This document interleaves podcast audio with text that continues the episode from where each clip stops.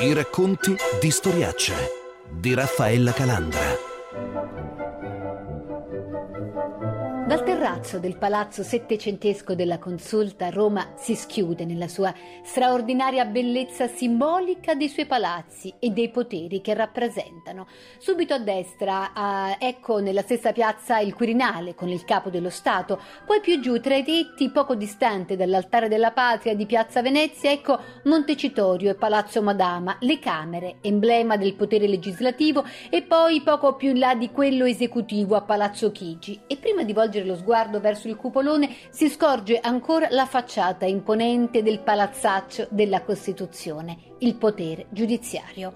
L'equilibrio e la separazione tra poteri dello Stato è uno dei cardini delle democrazie moderne. In questo equilibrio la nostra Costituzione introduce anche come arbitro i giudici delle leggi, i giudici cioè della Corte Costituzionale che in Italia entrò in funzione prima che altrove, come ricorda con orgoglio Augusto Barbera, giudice della consulta, nel suo podcast che riprendiamo qui nel nostro ciclo sull'educazione costituzionale con cui abbiamo voluto ripartire in questo autunno di speranze e incertezze.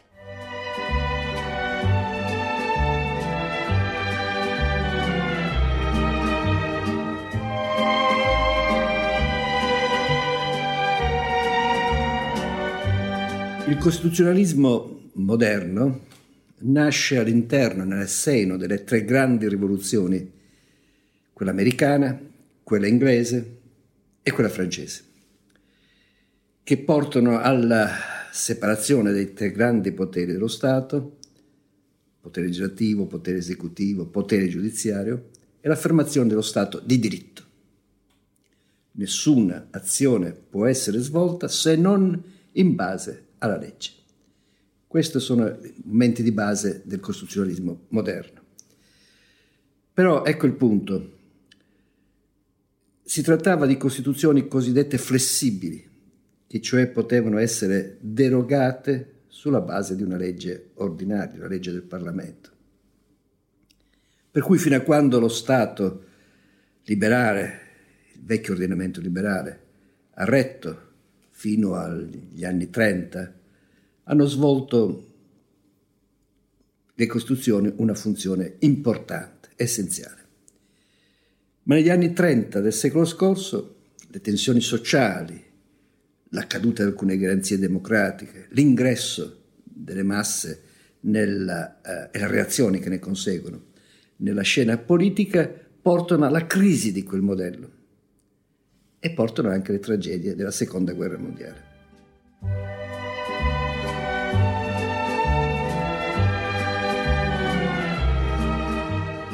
Negli anni 30, nei dibattiti tra giuristi, si pensò ad un apposito tribunale al di fuori dei tre poteri dello Stato, ma la prima vera Corte Costituzionale è appunto quella italiana che si afferma con la Costituzione, entrata in vigore nel 1948. Lo dico anche con un certo orgoglio, perché è stata la prima Corte Costituzionale, seguita subito dopo nel 1949 dalla Corte Costituzionale eh, tedesca prevista nella Costituzione di Bonn. Da allora in poi non c'è ordinamento, non c'è regime che voglia definirsi democratico, liberal democratico, improntato ai principi dello Stato di diritto, che non abbia una Corte Costituzionale o comunque un organo tipo Tribunale Costituzionale, Corte Suprema e così via. E man mano che, per esempio, negli anni Ottanta gli Stati tornavano a un regime di libertà, la Spagna è uscita dal franchismo, il Portogallo, la Grecia, si dotavano di una Corte Costituzionale. E dopo la caduta del muro di Berlino nel 1989, con la fine delle dittature comuniste, quei paesi si sono dati una Corte Costituzionale o un Tribunale Costituzionale.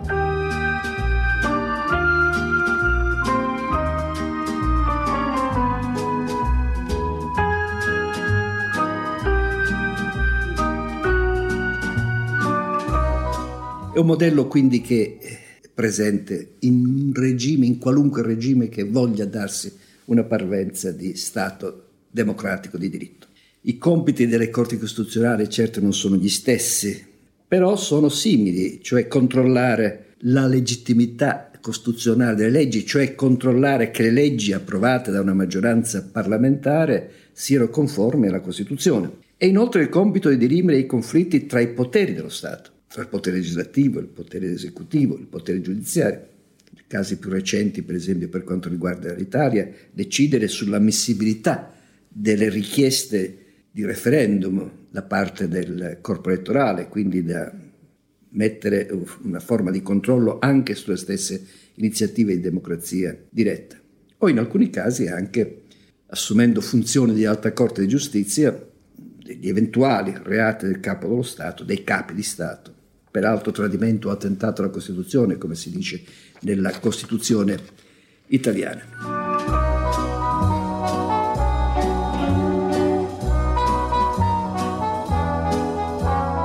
Se vogliamo dirla in modo sommario, la Corte Costituzionale a tutela della Costituzione, garantendo anche i diritti e i doveri fissati nella Costituzione.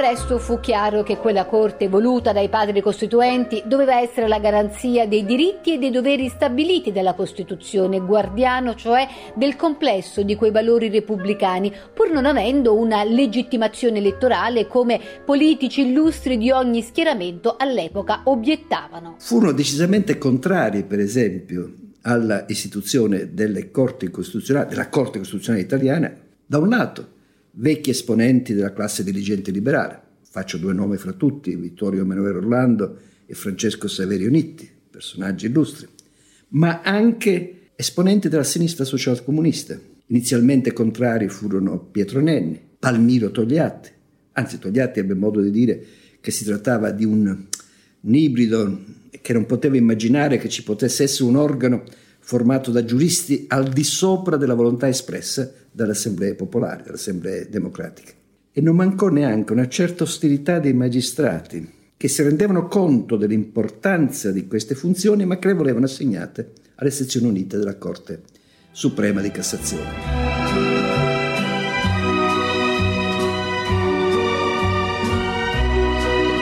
Ma ci fu la costanza, la tenacia in tutti i partiti di personaggi come Calamandrei, o di alcuni esponenti della democrazia cristiana come i cosiddetti professorini, Costantino Mortati, Egidio Tosato, o eletti nelle liste del Partito Repubblicano come Tommaso Perasse, che si batterono perché ci fosse questo organismo, questo organo nuovo del costituzionalismo. Si prestò attenzione che non venisse squilibrato il peso dei vari organi,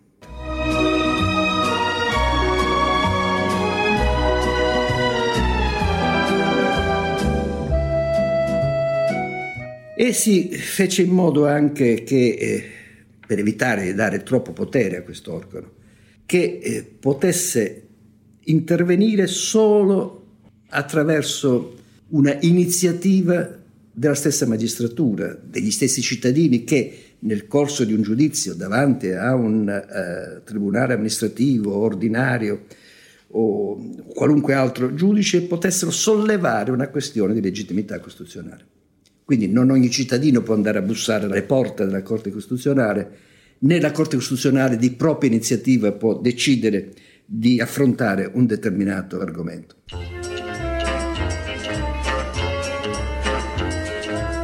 In questi anni, inutile nasconderlo, ci sono stati anche momenti di tensione tra la Corte e il potere politico, ma di base la Corte si è riuscita ad inserire negli equilibri della Repubblica. Non di rado i giudici non hanno fatto anche altro che sollecitare pronunce parlamentari rispetto a questioni arrivate alla loro attenzione, con sentenze che hanno toccato aspetti cruciali della nostra vita, il fine vita ad esempio, l'aborto, il diritto di difesa, il monopolio radio-tv, tutte questioni arrivate appunto alla consulta, come ci ricorda il giudice Augusto Barbera.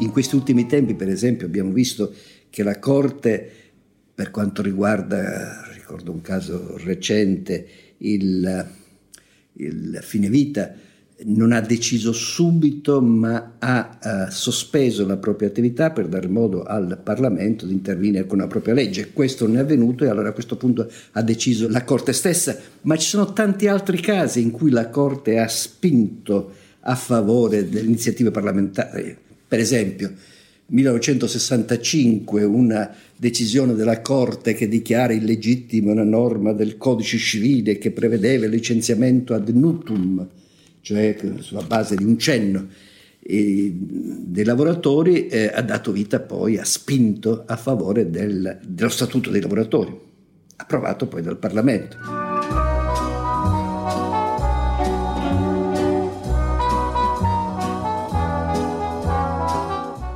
Oppure eh, la sentenza 202 76 con cui la Corte ha eh, dato spinto per la riforma del sistema radiotelevisivo, ponendo fine al monopolio radiotelevisivo e quindi al pluralismo dei mezzi di informazione.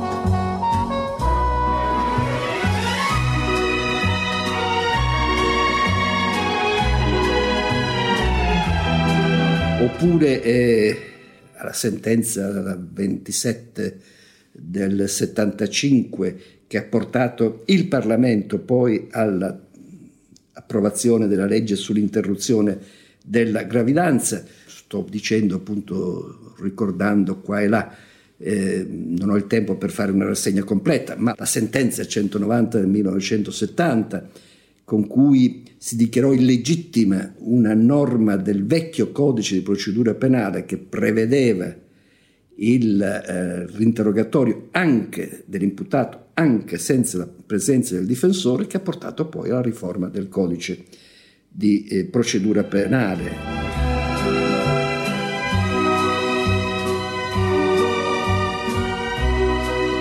La Corte italiana, la prima tra tutti i vari paesi, è così nel tempo diventata un punto di riferimento anche all'estero. Ma quale fu la sua prima sentenza in assoluto?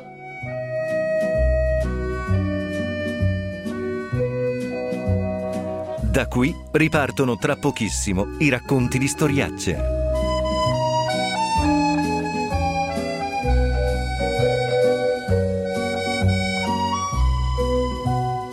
Intimissimi Uomo, boxer a 7,90 euro nei negozi e online. Vi presenta i racconti di storiacce. Ciao a tutti, come già sapete, oggi parleremo della Corte Costituzionale. La Corte Costituzionale è un organismo previsto dall'ordinamento giuridico italiano che ha il compito di vigilare sulla corretta applicazione dei principi contenuti nella nostra Carta Costituzionale. In questa nuova puntata del ciclo di storiacce che volge quasi alla conclusione, ciclo dedicato all'educazione costituzionale e avviato insieme alla Corte Costituzionale, andiamo allora proprio all'origine del funzionamento della Corte, proprio così come questi ragazzi provavano a spiegarlo sui social ai loro coetanei. Andiamo cioè alla prima sentenza emessa dai 15 giudici nel momento in cui nel 1956, quindi in ritardo rispetto alla 48 e alla carta fondativa della nostra Repubblica, essa cominciò a funzionare. E la prima fu una decisione importante e simbolica non solo perché diede l'inizio all'attività dell'istituzione chiamata a vigilare sulle leggi, ma perché sancì principi che sono seguiti tuttora e con un ulteriore valore simbolico i giudici si espressero contro norme fasciste, norme che limitavano la libertà di espressione e di pensiero, norme che andavano cioè contro quell'articolo 21 della Costituzione che è il cardine della libertà di stampa.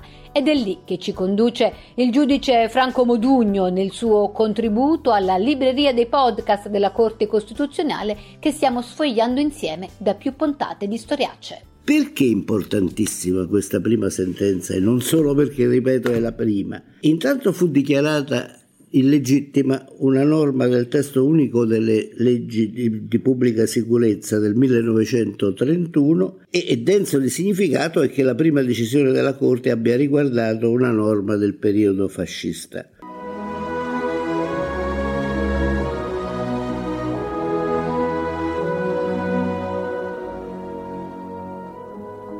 Allora vediamo questo contenuto della prima sentenza.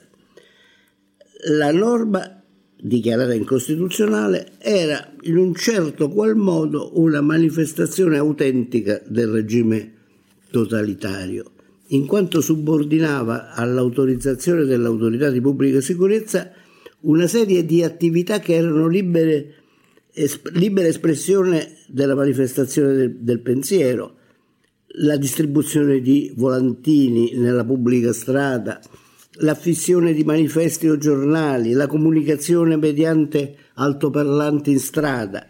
La norma fu dichiarata incostituzionale per violazione dell'articolo 21 che proclama la libera manifestazione del pensiero.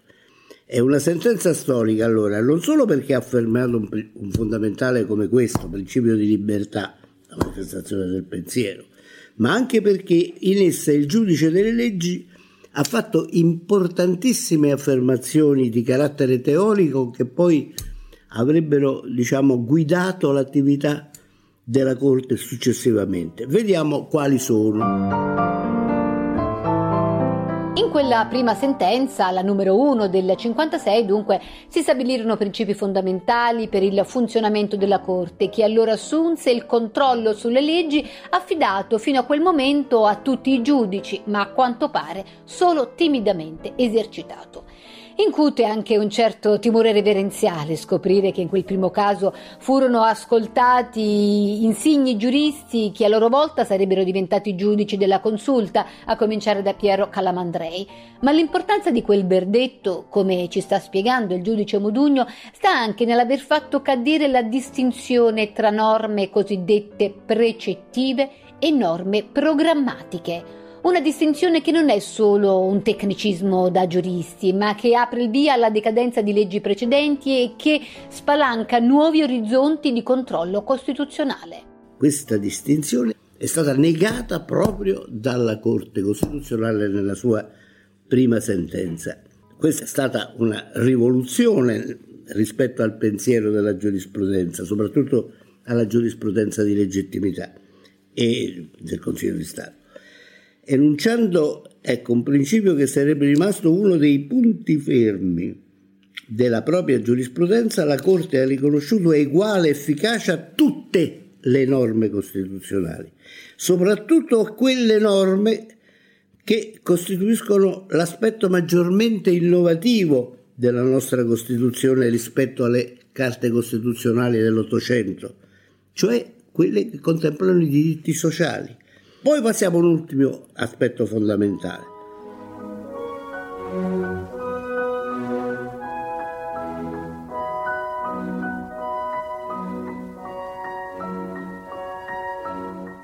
Il controllo di costituzionalità investe anche norme anteriori alla Costituzione. Questo fu stabilito dalla sentenza numero 1 del 56. Soluzione che non era l'unica ipotizzabile per esempio, la, il Bundesverfassungsgericht, la Corte Costituzionale tedesca, stabilì diversamente.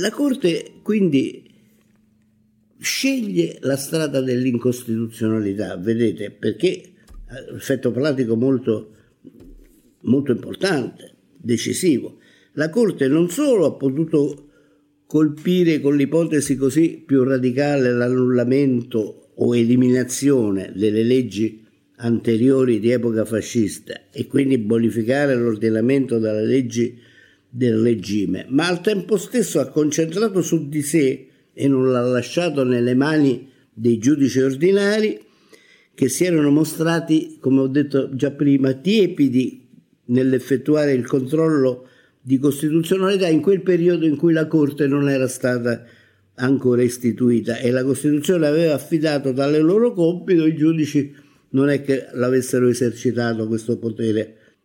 Serve a dimostrare l'importanza di questa prima sentenza della Corte Costituzionale, che ha aperto una strada che ancora oggi si segue, ma che poi ha ricevuto ulteriori sviluppi. Dunque, per riepilogare in questa puntata di storiacce del ciclo sull'educazione costituzionale avviato insieme alla Corte proprio, abbiamo parlato dapprima del valore della nostra Corte Costituzionale, prima istituzione ad essere introdotta tra i vari paesi, e poi anche del significato e delle decisioni della sua prima sentenza in assoluto. I racconti di storiacce. Sul sito di Radio 24 è possibile riascoltare tutte le puntate dedicate ai podcast della Corte Costituzionale, a cui dedichiamo il mese di settembre, per ripartire, dunque, dalla Costituzione.